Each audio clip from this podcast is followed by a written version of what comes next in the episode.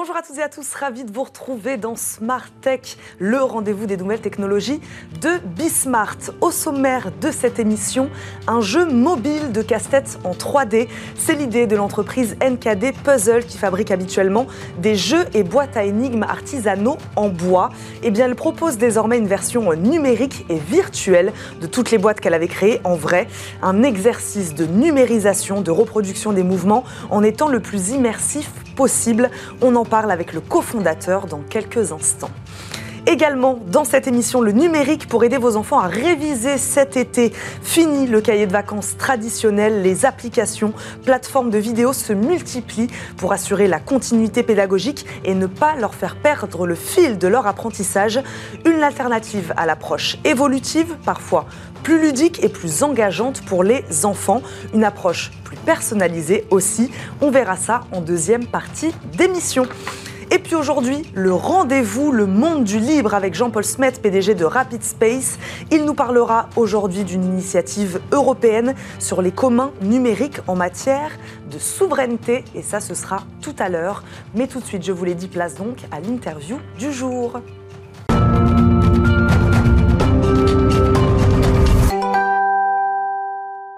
L'entreprise que nous recevons est spécialiste des jeux et casse-tête en bois, mais elle s'est lancé le défi casse-tête ou pas, on verra, de les numériser sur mobile. Un jeu nommé Enigma Venatorum. On reçoit le fondateur, cofondateur et directeur général de NKD Puzzle, Julien Vigourou. Il nous accompagne en visioconférence. Bonjour Julien. Bonjour. Merci beaucoup de nous accompagner à distance aujourd'hui dans Smart Tech, de nous présenter cette nouvelle version numérique de votre jeu. Première question, Julien Vigourou, que j'ai envie de vous poser. D'où vous vient, vous, cette passion pour les casse-têtes? Ouais, ça c'est depuis. Après, je casse-tête qui m'aime autant que. Je sais pas, il y a eu une affinité de casse-tête. On, vous euh, entend, on vous entend très mal. Est-ce que vous pouvez nous redire d'où vous vient cette passion, Julien? Depuis tout petit. Ouais. Depuis tout petit, euh, j'ai toujours aimé faire des casse-têtes et du coup, bah, c'est tout naturellement que bah, qu'un jour on a eu l'occasion de se lancer là-dedans et qu'on on, s'y est mis à fond. Expliquez-nous pour ceux qui nous regardent, qui ne connaîtraient pas les casse-têtes, les énigmes, c'est quoi un casse-tête exactement? Alors nous, on fait des puzzle box. Alors la puzzle box, c'est une branche des casse-têtes. C'est pas des casse-têtes qu'on va démonter et qu'il va falloir euh, réassembler. C'est des boîtes et il va falloir trouver les mouvements pour ouvrir les boîtes. Du coup, chaque boîte a son univers, son, son aspect esthétique propre. C'est vraiment des œuvres d'art à part entière. Et il va falloir trouver comment elles s'ouvrent. Et du coup, on a des boîtes qui ont 5 mouvements pour être ouvertes et il y en a, il y en a à 116, par exemple.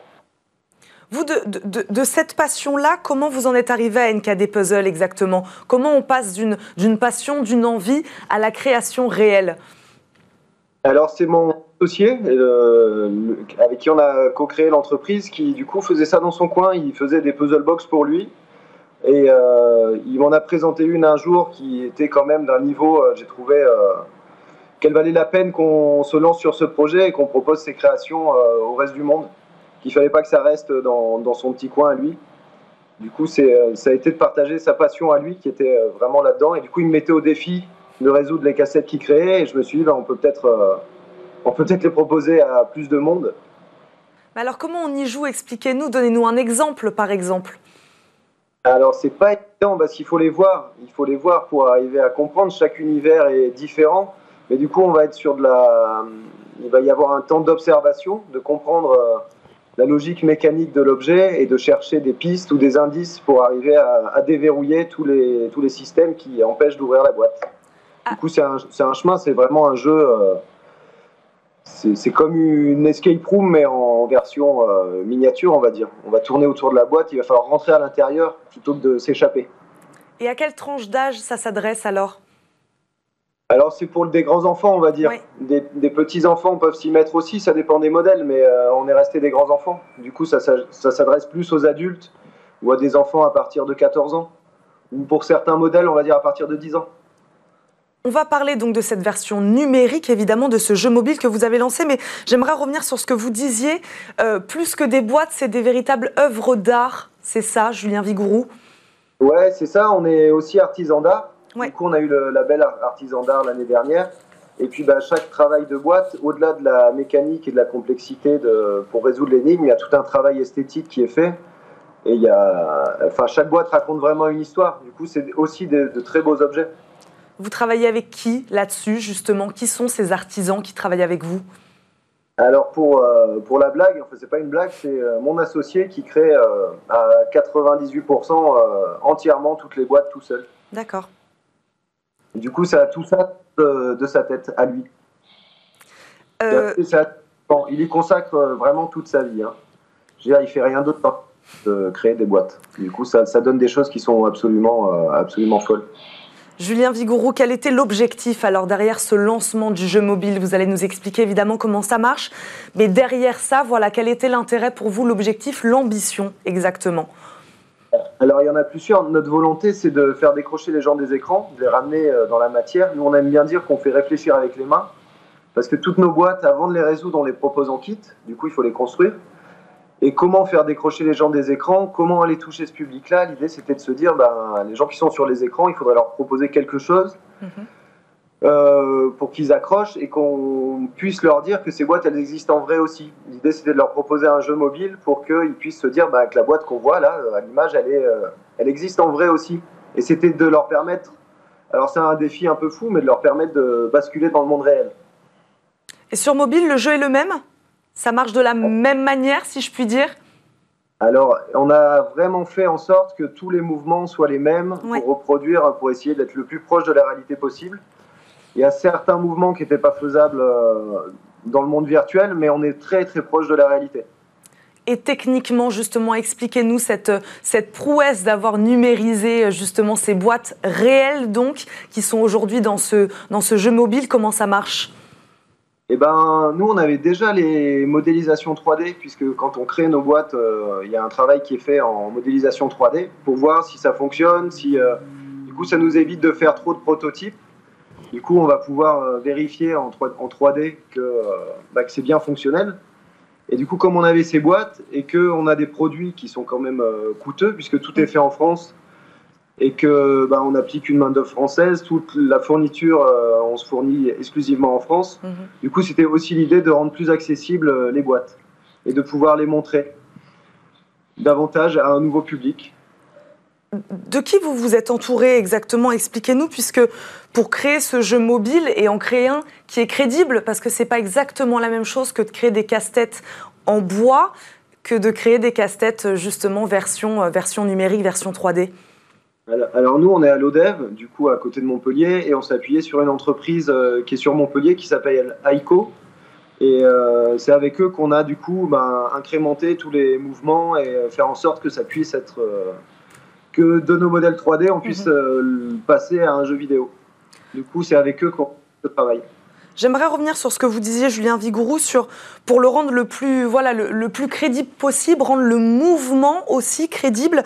Euh, voilà, dites-nous quelles ont été les principales difficultés rencontrées lors, de l'élaboration de ce jeu-là. Voilà, ça a été de travailler sur les sons, sur les mouvements. Expliquez-nous exactement. Oui, c'est ça. Bah, on, fait des, on fait des tests, on a testé des choses. Euh, on a une petite équipe de, de bêta-testeurs qui euh, testent le jeu. D'ailleurs, on est, euh, le jeu n'est pas encore disponible. Il y a la démo qui tourne déjà, qui est accessible. Mhm. Maintenant, le jeu il devrait sortir la semaine prochaine parce qu'on a fait pas mal de retours. À chaque fois, on fait des retours, on teste, on regarde si c'est bien, on fait, on fait nos retours, on améliore pour, bah, pour que ce soit le plus sympa aussi à jouer, le plus fonctionnel et puis qu'on donc on a travaillé sur les sons, sur les vibrations du téléphone, sur euh, la musique. Il y a, du coup, il y a quelqu'un qui a créé toute la musique du jeu, sur les images. Enfin, chaque, détail a été travaillé, discuté. Et puis euh, il, y a, il y a à peu près un an qu'on a commencé ce travail quand même. Du coup, ça a pris, euh, bah, ça a pris un peu de temps quand même. Le rendre plus accessible en termes de prix, attirer peut-être aussi une autre population. C'était le bah but oui, aussi. l'idée. Ouais, ouais. Et il y a un double on a une euh, borne d'arcade qu'on est en train de concevoir qui va porter le jeu vidéo et à l'intérieur de laquelle il y aura les jeux en vrai, en kit. Du coup, l'idée c'était d'avoir aussi une sorte de PLV interactive. Du coup, une PLV c'est publicité sur euh, lieu de vente. Du coup, c'était de permettre. C'est une demande que les boutiques nous faisaient beaucoup d'avoir des modèles d'expo pour pouvoir vendre les produits plus facilement. Et on a des boîtes comme l'Architecto, il nous faut 200 heures pour en construire une. Mhm. du coup, le fait d'avoir cette application mobile va nous permettre de présenter aussi les boîtes même si elles ne sont pas en vrai, mais euh, de pouvoir les présenter au plus grand nombre plus rapidement aussi, parce qu'on n'a pas le temps de monter des boîtes de démo euh, et de passer 200 heures sur chaque boîte. Julien Vigourou, euh, on va terminer là-dessus. Donc vous y croyez véritablement que de passer donc par le numérique, par le virtuel finalement, ça va ramener les gens vers le réel en l'occurrence et vers vos vraies boîtes en bois? On, aimerait bien, après c'est l'avenir qui le dira, si c'était une bonne idée ou pas. En tout cas, oui, on y croit. En tout cas, on verra quel pourcentage de gens ça va toucher. Mais en tout cas, c'était l'idée d'aller euh, bah, d'aller sortir les gens des écrans en allant les chercher là où ils sont, donc sur les écrans les sortir des écrans en allant sur les écrans. On va terminer sur ces mots. Merci beaucoup, Julien Vigourou, d'avoir répondu euh, à nos questions aujourd'hui. Je rappelle, vous êtes le cofondateur donc et directeur général de NKD Puzzle. Merci beaucoup de nous avoir accompagnés. Tout de suite, je vous l'avais dit, on vous dit comment bien réviser ses mathématiques, son français ou encore ses cours d'histoire cet été, et ce grâce donc au numérique. Les vacances d'été ont commencé pour les petits écoliers et qui dit été dit aussi révision. Vous connaissez euh, évidemment l'incontournable de la saison, le fameux, le fameux cahier de vacances. Il est toujours très plébiscité euh, par les parents pour aider leurs enfants à ne pas perdre le fil des apprentissages. Eh bien, ils existent désormais sous forme numérique. Un avantage aussi pour les parents euh, d'ailleurs justement, puisque le digital permet de suivre la progression et visualiser l'avancée de son enfant. Quand le numérique permet de mieux réviser, on en parle avec nos invités. Emmanuel Guimberto nous accompagne, il est directeur de la plateforme Mes Cahiers Numériques. Bonjour Emmanuel. Bonjour Eva. Merci beaucoup de nous accompagner aujourd'hui dans Smart Tech. Cécile Taillandé nous accompagne également en, visioconférence. Elle nous, elle nous rejoindra, productrice transmédia du réseau Canopé en charge des fondamentaux. Je ne sais pas si elle est déjà avec nous. Bonjour Cécile. Bonjour. Merci beaucoup d'être avec nous euh, en visioconférence. Euh, une question simple d'abord, et je la pose à l'ancien professeur que vous êtes, Emmanuel Guimberto. Pourquoi doit-on réviser l'été? Euh, J'ai envie d'avancer peut-être une raison neurologique, même si je ne vais pas m'aventurer sur ce terrain parce que je ne suis pas un spécialiste. Mais le cerveau a la fâcheuse tendance d'éliminer un certain nombre de, de connaissances et d'informations. Et c'est vrai que deux mois, même si les grandes vacances ont diminué depuis quelques années, je l'ai vécu, euh, eh bien, deux mois, c'est un petit peu long. Mm. Alors, évidemment, il y a tout, euh, tout un tas de, manières de faire autrement. Mm. Bien entendu, il y a des parents qui proposent énormément de choses à leurs enfants et c'est absolument nécessaire, c'est stimulant et on est très content. Pas besoin de sortir euh, les, livres d'histoire, de mathématiques et de français, on ne ressort pas les livres voilà. Mais néanmoins, réactiver les connaissances à un moment donné, mm. c'est quelque chose qui est nécessaire et on voit que ça marche au moins sur la période mm. qui euh, permet de se remettre dans le bain à la rentrée scolaire. Ça, c'est vraiment mm. quelque chose qui n'est pas vraiment contestable. Bon, donc il faut réviser l'été. Cécile Taillandé, euh, l'utilisation d'outils numériques à l'école au service de l'apprentissage, on en parle beaucoup, c'est vrai. Elle est bien engagée, elle paraît bien engagée en tout cas, notamment depuis la crise sanitaire. Est-ce qu'elle l'est aussi vis-à-vis des révisions à la maison? Voilà, on en parle beaucoup à l'école vis-à-vis des révisions. Est-ce que c'est le cas également? Eh bien, moi j'aurais tendance à appuyer ce qu'a dit votre invité, c'est-à-dire que pour l'été, euh, les outils numériques peuvent être utiles, mais ils doivent être aussi une porte d'entrée pour réviser autrement, c'est-à-dire qu'ils vont être très motivants pour les enfants. Et à partir de là, on va pouvoir utiliser ce temps de l'été que nous avons avec nos enfants, qu'on n'a pas forcément tout le temps, toute l'année, l'utiliser pour être avec eux et échanger. Et c'est un petit peu le même cas dans l'année c'est-à-dire que le temps des devoirs, par exemple, les outils numériques peuvent être euh, extrêmement intéressants, extrêmement motivants pour les enfants, mais ils doivent surtout être un temps où on est ensemble avec nos enfants pour échanger autour de leurs apprentissages et comme ça leur donner du sens. Ça, vous êtes d'accord? Ah, C'est-à-dire que même avec le numérique, on, travaille ensemble. Bien sûr, je le but, c'est pas de le laisser devant sa tablette. Dire, vient de dire Cécile. Euh, c'est vrai que, le, vous voyez, si je vais faire une, comparaison qui vaut ce qu'elle vaut, le cahier de papier, hmm. souvent, il y a peu d'accompagnement. Il y a la réponse à l'exercice, c'est à peu près tout. Hmm. Ça ne favorise pas ce que vient de décrire Cécile, hmm. c'est-à-dire le lien intime qui doit être développé à travers ce, prétexte pédagogique finalement. C'est ce qui vous paraît désuet, inadapté dans ce cahier de vacances traditionnel aujourd'hui En tout cas, nous, on a fait le contraire. C'est une autre manière de répondre à votre question, hmm. mais nous, on a mis un environnement d'accompagnement de l'enfant, avec des aides euh, qui sont enregistrées pour qu'ils soient vraiment en, situation de réussite. Mm. Mais à travers le suivi parent et l'espace qui est dédié aux parents, on a mis, on a créé finalement de fait un lien entre les parents et l'enfant mm. pour qu'il y ait cette interaction qui mène à la réussite. Parce que sinon, rapidement, mm. l'enfant abandonne, le parent se décourage et ce cahier n'est pas fini. Ça, c'est statistique aussi. Donc nous, on a l'ambition d'avoir fait autrement pour, et je le suis, moi, pas à pas en ce moment dans les progressions des cahiers de vacances qui sont lancés. Mhm. On voit l'avancement et on a des parents qui accompagnent leur enfant. On a un petit, euh, petit mouchard qui nous permet de comprendre comment se comportent les gens et on voit que ça marche cet accompagnement parce que le lien est intime entre l'enfant et le parent à travers cette pédagogie. On va revenir évidemment euh, là-dessus, sur ces détails-là. Euh, une question aussi, Emmanuel Guimberto, est-ce que les jeunes ils sont plus réceptifs aujourd'hui à travailler justement sur une tablette ou sur un écran aussi? Est-ce qu'ils ont plus envie de le faire plus que incontestablement oui, bien entendu.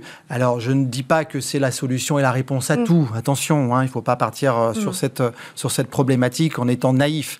Il faut absolument euh, mettre parfois un frein au numérique. Je ne vais pas le, développer davantage, tout le monde comprend ce que je veux dire. Mm. Néanmoins, les enfants sont beaucoup plus attirés par le format numérique, notamment parce que on a des choses qui sont absolument plus motivantes. Je prends un exemple simple on travaille un exercice d'histoire. On a un document sous forme de vidéo pour travailler la notion.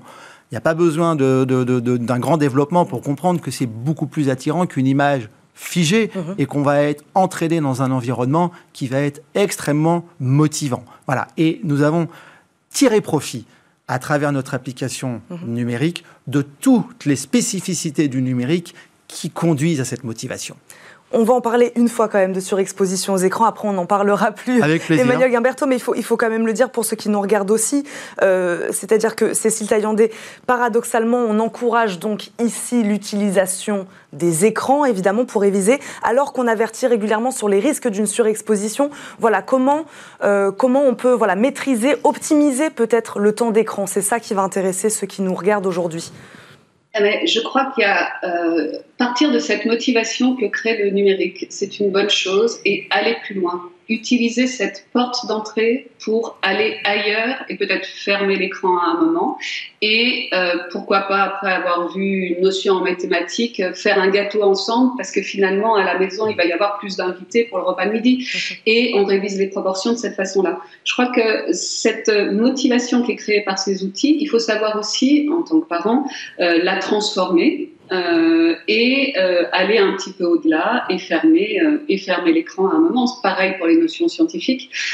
c'est très bien et l'été est là pour ça, d'en profiter pour aller ensemble dans la nature, vérifier que certaines notions vues sur un écran, eh ben, effectivement, elles sont vraies et cet apprentissage par le réel est tout à fait complémentaire et peut être suscité par cette motivation que, que qui était indiquée dans, par notre invité.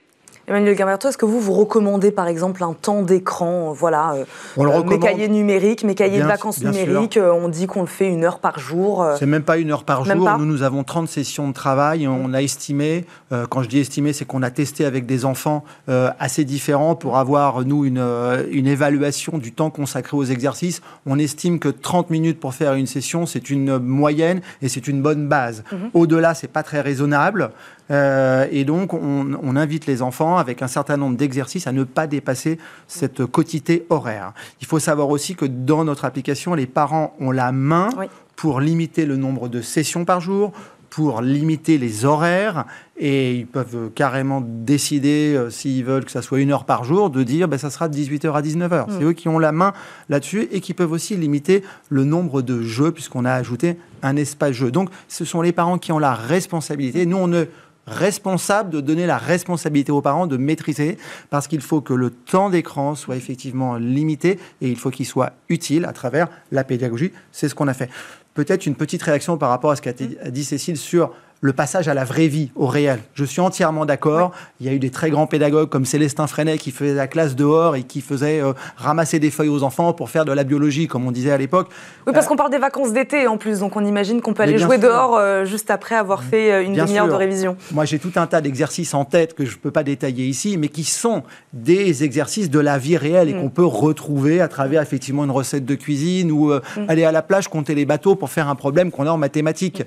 Donc c'est ça, c'est notre démarche, elle est aussi empirique. Il faut absolument partir du vécu des enfants parce que là aussi, le travail et la motivation vont s'imbriquer pour euh, l'objectif qui est la réussite. Sinon, tout le monde perd pied dans cette histoire. Vous expliquez-nous comment vous êtes passé de mes cahiers numériques à mes cahiers de vacances numériques euh, et qu'est-ce que ça change exactement? Voilà, qu'est-ce qui change entre une application, une plateforme qui va suivre l'élève tout au long de l'année, au long de son cursus scolaire, et euh, comment vous allez suivre l'élève ces deux mois d'été? Où voilà, on est peut-être plus sur une euh, valorisation des acquis, essayer de revoir un peu ce qu'on a vu pendant l'année. Voilà, ça a été réfléchi un peu différemment. Bien sûr. Le, alors, mes cahiers numériques, c'est la marque et qui décline deux applications. Mm. Mes cahiers de vacances.com pendant les grandes vacances, du 1er juillet, donc là ça y est, c'est parti jusqu'au 12 septembre, et ensuite mes cahiers de révision.com qui prend le relais du 13 septembre jusqu'au 30 juin.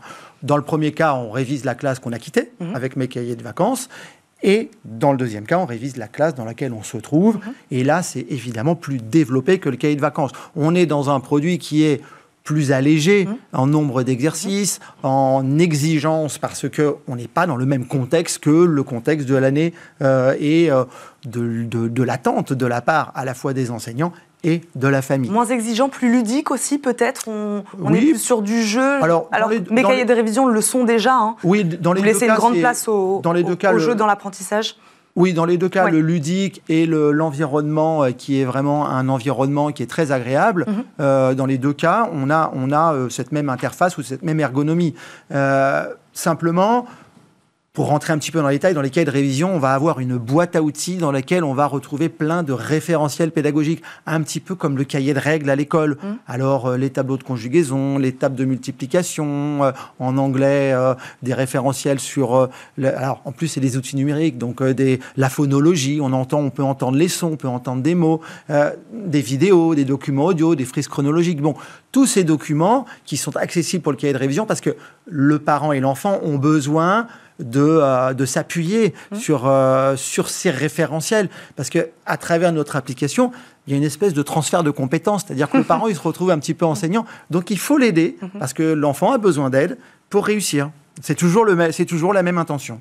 Cécile Taillandé, pour revenir sur cette question du, jeu, pourquoi le jeu prend une place de plus en plus importante aujourd'hui, selon vous, dans l'apprentissage euh, grâce au numérique, justement? Est-ce qu'on l'avait, je ne sais pas, peut-être un peu laissé de côté à l'école, le jeu pour apprendre?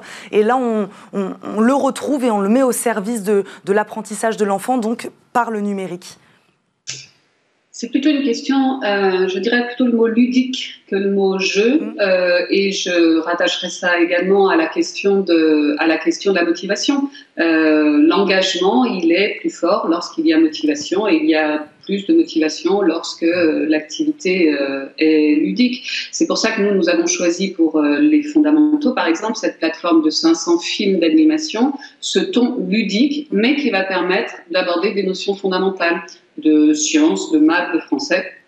Et euh, à travers une petite histoire, il, y a, cette question du storytelling. Hein. on raconte une histoire et depuis tout, tout, tout temps, on est attaché euh, à, au fait d'entendre des histoires. Et à travers ça, on va chercher la motivation, l'intérêt, euh, l'empathie, le fait de s'engager dans une, dans une activité. On, on va chercher l'intérêt. Oui, non, allez-y, allez-y, Cécile. Au-delà de ça, euh, au-delà de, par exemple, cette plateforme euh, Fondamentaux, j'ajouterais qu'il y a de multiples possibilités aussi de créer ses propres outils de révision. Euh, par exemple, faire soi-même ses quiz, faire soi-même ses flashcards. Ça a plein d'intérêt parce que ça va permettre d'ancrer la notion déjà, parce va s'intéresser à comment je partage avec d'autres, par exemple, cette notion que j'ai appris. Et puis, ça va faire aussi monter en compétence l'enfant sur ses compétences numériques. Et ça, c'est aussi un élément qui est important, je crois, et qui n'est peut-être pas pensé directement comme je révise euh, mes notions de français, je révise mes notions de maths, mais la question des compétences numériques, elle est également importante, et le fait de se les approprier à travers le jeu, je crée mes propres outils de révision. Euh, c'est aussi un élément qui est extrêmement intéressant et qui peut être, euh, en particulier peut-être avec les plus grands, les collégiens, les lycéens, qui peut être mis à profit. Euh, c'est ça, c'est ce que disait Cécile Taillandé, Emmanuel Guimberto. Le numérique donne plus envie aux, plus petits, aux plus jeunes, euh, il arrive aussi à ancrer la notion, c'est ce qu'elle disait, c'est-à-dire que voilà, déjà, euh, on, approche l'élève d'une manière peut-être plus simple, mais ensuite, il faut que la notion ou les fondamentaux soient, soient bien ancrés. On retient mieux grâce au numérique parce qu'il y a des sons, parce qu'il y a des images, parce que oui le, format, incontestablement, ça c'est vrai. La motivation, parce qu'en fait, on rejoint, on rejoint le, toujours cette problématique de la motivation. Cécile vient de le dire, le jeu provoque la motivation. Voilà, ça c'est incontestable. Moi, je l'ai vu en classe. Mhm. Quand on joue, on est motivé, et on apprend sans s'en rendre compte. Mais donc on apprend mieux. Ce qui veut dire que le côté Derrière fastidieux, la motivation, le côté fastidieux qui tous euh, nous rattrapent de mm. temps en temps, y compris quand on est adulte, eh bien ce côté fastidieux, mm-hmm. il est beaucoup moins important. Et le numérique, évidemment, vient favoriser ça. Mm. Donc on a, j'ai envie de dire, euh, les deux avantages de, liés d'une part au format numérique, d'autre part à l'introduction du jeu dans la pédagogie. Donc ça, c'est un, c'est un écosystème ou un environnement qui est favorable de quelle manière le numérique permet aussi euh, de, personnaliser l'apprentissage, de personnaliser le parcours d'apprentissage de, l'enfant, euh, voilà, euh, s'adapter à son niveau aussi? Oui. Alors, en rentrant un tout petit peu dans le détail de notre processus mhm. de passation des exercices, mhm. il y a deux niveaux. Donc, le niveau 1 est le plus simple, le niveau 2 un peu plus compliqué. Dans le, par exemple, le cahier de révision, nous avons un parcours qui est dit libre, mhm. Dans lequel on a les matières les domaines et les compétences qui sont déposés dans une architecture qui est très bien organisée et très lisible pour le parent, et le parent ou l'enfant, mais c'est vrai que c'est plus intéressant quand le parent donne un petit peu, apporte un accompagnement, va solliciter l'enfant pour revoir un certain nombre de notions. C'est-à-dire qu'on peut se laisser porter par le parcours structuré, et là on a des exercices qui sont déposés matière par matière, période par période, conformément à ce qu'on fait normalement à ce moment-là de l'année, mais on sait très bien que ce n'est pas toujours le cas. Il y a des enseignants qui font dans un ordre différent. Mhm. Et puis d'autre part, on peut avoir besoin de revoir une notion. On a, une, on a une, euh, aujourd'hui une quasi-certitude sur la pédagogie, c'est qu'elle doit être spiralaire. Mhm. On ne peut pas considérer qu'une notion est définitivement acquise, mhm. ancrée. Il faut donc y revenir régulièrement. Eh bien, c'est ce qu'on retrouve dans notre cahier de révision. À travers ce parcours libre, on a la capacité de revenir à une notion pour pouvoir la solidifier. Voilà. Et on sait que c'est à ce prix que ça vient s'installer. Si je prends un exemple qui parle à tout le monde, les tables de multiplication, ça ne s'apprend pas simplement après quelques semaines et surtout, ça ne s'apprend pas durablement si on ne réinvestit pas régulièrement cette euh, nécessité qu'il y a de retravailler les tables. Cécile Taillandé, j'ai envie de vous entendre aussi là-dessus, sur ce, ce, sur-mesure un peu et cette liberté de revenir, repartir, de revenir sur une notion qu'on a, qu'on a peut-être un peu moins compris. Euh, c'est tout l'intérêt aussi du numérique, de s'adapter euh, à l'évolution, au niveau d'apprentissage de l'élève et donc peut-être à son rythme aussi. Oui, et pour ça, je ferai un pas de côté et je parlerai plutôt de euh, la mission actuelle de Réseau Canopé, qui est celle de la formation des enseignants par le numérique notamment, et où on, on, on reçoit des retours qui nous disent, voilà, c'est le temps, euh, on peut faire ça à notre temps, à notre rythme, et revenir sur les notions sur lesquelles euh, on a envie de revenir à notre moment. C'est un peu cette liberté en fait, qui est cette liberté et cette, euh, cette euh, autonomie euh, qui est donnée, alors en l'occurrence à l'apprenant, à un adulte, mais c'est même, la même chose pour, euh, pour les élèves, qui est donnée à la personne qui va suivre euh, un parcours de formation ou euh, une activité numérique. Mais je reviens quand même sur cette idée que pour cet été, profitons du temps que nous avons avec nos enfants pour le passer avec eux à partir des outils et aussi échanger, échanger, échanger échanger avec les parents, Emmanuel Guimberto, c'est-à-dire le, le, parent est impliqué euh, forcément après, puisque c'est ce que vous disiez, il peut suivre l'évolution de son enfant grâce à, grâce à cette plateforme, à cette application. Euh, il peut être avec lui aussi pendant, pendant ses révisions? Pourquoi pas Ça, c'est la liberté de, du parent. Nous, on a fait tout pour qu'il y ait un maximum d'autonomie mm. qui soit euh, à portée de main. néanmoins, déjà, il y a les enfants les plus petits qui ont besoin d'accompagnement. Je pense aux élèves qui viennent de quitter le CP. Mm sont encore un petit peu fragiles, notamment par rapport à la lecture. De quel âge à quel âge vous accompagnez Du CP au CM2, donc euh, vraiment l'école dite élémentaire, pour réviser cinq matières, mathématiques, français, mmh. histoire, géographie et cette année, nouvelle matière, l'anglais. Donc cinq matières pour mmh. réviser le programme de l'école mmh. élémentaire. Donc le parent, il a la liberté effectivement de faire ce qu'il veut. Nous, on recommande rien. Simplement, on met en place un système d'autonomie, mais on a un suivi parent qui donne la main aux parents pour refaire avec l'enfant les exercices mhm. qui n'ont pas été réussis. Donc évidemment que l'on recommande un intérêt du parent à travers mhm. notre, le, développement de notre application. On ne l'a pas fait simplement pour que ce soit un gadget. Est-ce que vous diriez que les choix que vous avez faits, on, pourrait appeler ça les fondamentaux aussi, les matières que vous avez choisi de mettre en exergue, on appelle ça les fondamentaux Bien sûr. Ouais. Mathématiques et françaises, mhm. et ça représente une très grande partie des exercices. Donc là, Évidemment, tout le monde est d'accord pour reconnaître que ce sont les euh, matières les plus essentielles. Euh, l'histoire-géographie, c'est énormément de compétences qui viennent structurer mm. la vie culturelle d'un enfant, mm. hein, la, vie d'un citoyen. Et puis l'anglais, qui est la matière incontournable, la langue incontournable de notre société et qui demande un apprentissage dès le plus jeune âge. Mm. Maintenant, il faut savoir qu'à l'école, dès la maternelle, on commence à faire de l'anglais. Donc ça, c'est une, c'est une évolution qui est absolument incontournable. Cécile Taillandé, pourquoi c'est si euh, important justement d'acquérir ces fondamentaux C'est vrai qu'on on en parle beaucoup. Euh, oui, on en parle à longueur d'année hein, de ces élèves en CM2 qui n'ont pas forcément le niveau euh, en lecture, en français. Euh, voilà, pourquoi c'est important selon vous Pourquoi vous, vous avez voulu aussi vous concentrer sur ces notions fondamentales ah bah, c'est le rôle de l'école. Je crois que de l'école élémentaire tout au moins, et c'est bien sur ce public euh, cible que sont centrés euh, les films de la plateforme Les Fondamentaux, euh, les maths, le français, le MC qui a été ajouté à ça et les sciences. Bien évidemment, à partir de là, tout, tout, tout dépend de tout dépend de ces fondamentaux. Hein. Le, fait de savoir lire, écrire, le fait de savoir lire une consigne permettre euh, de poursuivre sa scolarité. Et puis, euh, c'est la demande. Nous, on, s'aperçoit sur cette plateforme que nous avons mis à disposition très largement. Hein. Elle est gratuite, ouverte à tous. Elle cible essentiellement le milieu enseignant, mais ce sont euh, des films qui sont sous licence libre pour l'essentiel. Donc, souvent, les éditeurs s'emparent de ces programmes pour les mettre aussi à disposition à travers leurs propres outils numériques ce succès-là, il est dû au fait qu'effectivement, ça répond exactement euh, aux programmes scolaires qui doivent être euh, qui doivent être suivis pendant l'année et un petit peu et de façon euh, peut-être un petit peu différente révisés pendant l'été.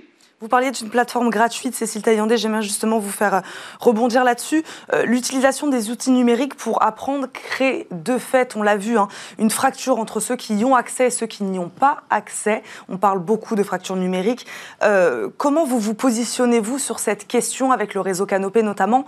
Voilà, comment démocratiser ces usages-là? Euh, ça, c'est l'objet euh, d'un dispositif hein, qui a été mis en place et auquel Réseau Canopé est largement associé, les territoires numériques éducatifs. Euh, c'est l'organisation d'un marché qui permettra aux écoles de bénéficier d'outils numériques et ces outils numériques feront le lien avec la famille.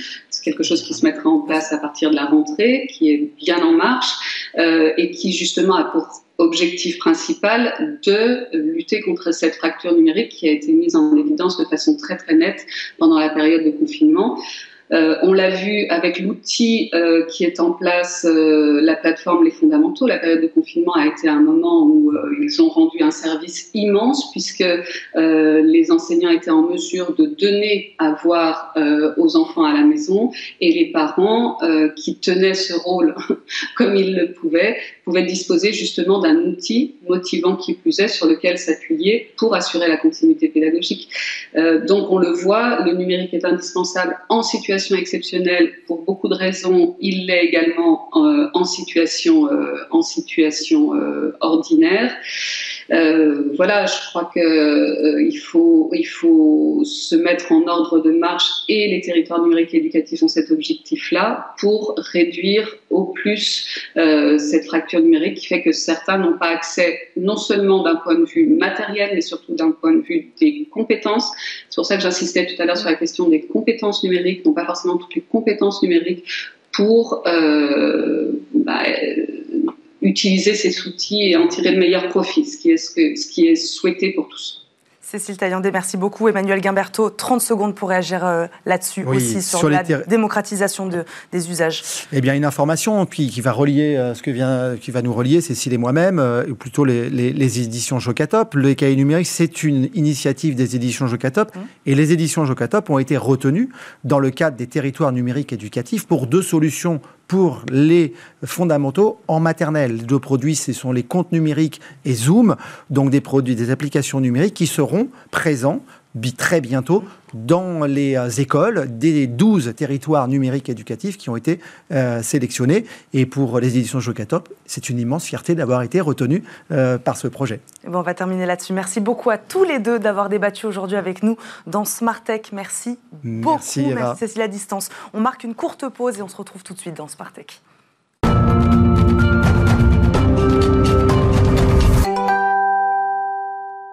De retour dans Smart Tech, ravi de vous retrouver aujourd'hui pour votre rendez-vous. Aujourd'hui, le rendez-vous, c'est le monde du libre avec Jean-Paul Smet, PDG de Rapid Space. Il nous accompagne en visioconférence. Bonjour Jean-Paul, est-ce que vous nous entendez? Bonjour. Bonjour, ravi de vous avoir avec nous. Euh, vous vouliez nous parler aujourd'hui d'une initiative européenne sur les communs numériques en matière de souveraineté. De quoi s'agit-il? Expliquez-nous. En fait, il s'agit d'une initiative imaginée par la présidence française de l'Union européenne et plus précisément par l'ambassadeur du numérique Henri Verdier pour renforcer la souveraineté numérique. afin de bien comprendre cette initiative, j'ai eu la chance de pouvoir m'entretenir avec notre ambassadeur qui a pris le temps de m'expliquer les tenants et les aboutissants. Quand on parle de souveraineté, on pense le plus souvent à de la politique industrielle, à de la recherche et développement, aux effets d'entraînement de la commande publique, mais selon Henri Verdier, il manquait une réflexion autour de tout ce qui a par exemple conduit à l'existence d'un Internet libre et ouvert, c'est-à-dire à la construction en commun d'une infrastructure. Et pour Henri Verdier, plus il y a de ressources partagées, plus on est souverain. Il fallait donc que cette idée de construction commune soit prise en compte dans le débat public, pas que l'on prenne seulement en compte le financement des start-up. Il fallait que l'idée soit entendue et il fallait en fait créer de nouveaux espaces numériques qui ne soient pas contrôlés par les monopoles. Et donc le groupe de travail qui a été lancé depuis février 2022 avec 18 États membres s'est réuni le 22 juin à Toulouse lors de l'Assemblée numérique européenne et euh, a présenté le rapport qui a été publié le 24 juin. Que dit ce rapport alors, Jean-Paul Smets donc, ce que dit le rapport, c'est que si l'utilité des logiciels libres est désormais bien comprise en Europe et probablement mieux qu'ailleurs dans le monde, il manque du travail en commun parce qu'on voit les États qui redéveloppent chacun de leur côté un petit peu la même chose. Et il manque une logique d'investissement au-delà de la logique d'achat public de logiciels libres. Le rapport suggère quatre directions un one-stop shop des communs numériques pour cartographier les financements et les expertises dans tous les pays, des appels à projets pour produire des communs numériques stratégiques, une fondation des communs qui doit être créée indépendante et capable d'être un interlocuteur de confiance des communautés, et la mise en place d'une sorte de priorité opposable au libre et à l'open data. Et le rapport dresse un peu toutes les initiatives qui ont été faites dans les 18 pays, Estonie, Finlande, Allemagne, France. Euh, il cartographie également les initiatives privées. C'est donc une bonne nouvelle pour le monde du libre. C'est génial. À quelques détails près, on dit que le diable se cache dans les détails. Donc, euh, premier détail, on a un rapport qui est écrit sous Microsoft Word, des tweets du compte officiel de l'ambassadeur depuis un iPhone en matière promotion d'une souveraineté européenne. On peut mieux faire. C'est un peu comme si un ambassadeur de France se rendait à un colloque sur l'industrie européenne au volant d'une Tesla et habillé en Calvin Klein. En dehors du numérique, ça ferait un gros scandale. Il existe en Europe de nombreuses alternatives à Microsoft et Apple par exemple Collabra, OmniOffice, qui sont libres, ou SoftMaker, allemand, qui est propriétaire. Pour les smartphones, on a Murena, Fairphone, on a Chiffon, toutes promeuvent des valeurs européennes de protection de la vie privée, de réduction de l'empreinte environnementale et de lutte contre le travail forcé des enfants. Ces trois marques de smartphones proposent un OS souverain, voire un cloud complètement libre. L'ambassadeur du numérique connaît ces solutions, mais il semble préférer utiliser des produits américains dans le cadre de ses activités de représentation c'est fait ce que je dis, pas ce que je fais. Pour un industriel européen comme moi, c'est une déception. Et ça traduit peut-être finalement au fond une forme de refus de l'industrie européenne du logiciel. Pour en avoir l'internet, ce que j'ai fait, c'est que j'ai pris le texte, j'ai analysé le texte, j'ai compté les mots, les marques, les noms, par exemple, de fondations. On cite quatre fondations américaines, Linux, Apache, WordPress, Wikipédia, mais aucune fondation européenne, comme W2I ou Eclipse. 100% États-Unis, 0% Europe. Dans le paragraphe sur les initiatives privées, c'est la même chose. On cite Apple, Google, Microsoft, mais pas MariaDB, SAP ou Siemens qui ont des initiatives. C'est donc encore 100% États-Unis, 0% Europe. Un mot, il nous reste quelques, quelques secondes, un mot Jean-Paul Smet sur cette distinction entre bien public numérique et commun numérique aussi. Juste expliquez-nous ça très rapidement. En fait, le texte provient finalement de l'expérience d'Henri Verdier, qui est un pionnier de la création collective, notamment de collection de données. Il a été directeur informatique de l'État, il a été l'un des premiers à écrire un bouquin sur la création collective s'appelle L'âge de la multitude ou un texte chez Esprit. Et donc le commun numérique, ce qui est important, c'est qu'il est créé en commun avec une gouvernance. Le bien public, ce qui est important, c'est qu'on a le droit de le copier, de le modifier, de l'améliorer. Et tous les communs numériques ne sont pas des biens publics numériques. Tous les biens publics numériques ne sont pas des communs numériques. Ce qu'on peut observer à la lecture du rapport, c'est que c'est plutôt l'approche de collection de données qui a été privilégiée et l'approche en fait de création de biens publics qui en Europe est plutôt du fait des auteurs qui a été moins prise en compte. On peut espérer que dans le cadre de la présidence tchèque de l'Union européenne, l'initiative des communs numériques pourra évoluer peu à peu vers une initiative des communs et biens publics numériques pour être à la fois une fondation des communautés et des auteurs. Super, on va s'arrêter là-dessus. Merci beaucoup Jean-Paul Smet de nous avoir accompagnés euh, à distance aujourd'hui. Je rappelle, vous êtes le PDG de Rapid Space. Merci beaucoup d'avoir été euh, avec nous. On vous retrouve, j'espère, à la rentrée. Merci à vous de nous avoir suivis. Merci à Caroline Ricross de m'avoir aidé à préparer cette émission. J'embrasse aussi Delphine Sabatier, évidemment, que vous retrouverez à la rentrée à la présentation de Smart Tech. Très bonne journée à tous sur Bismart et à très vite.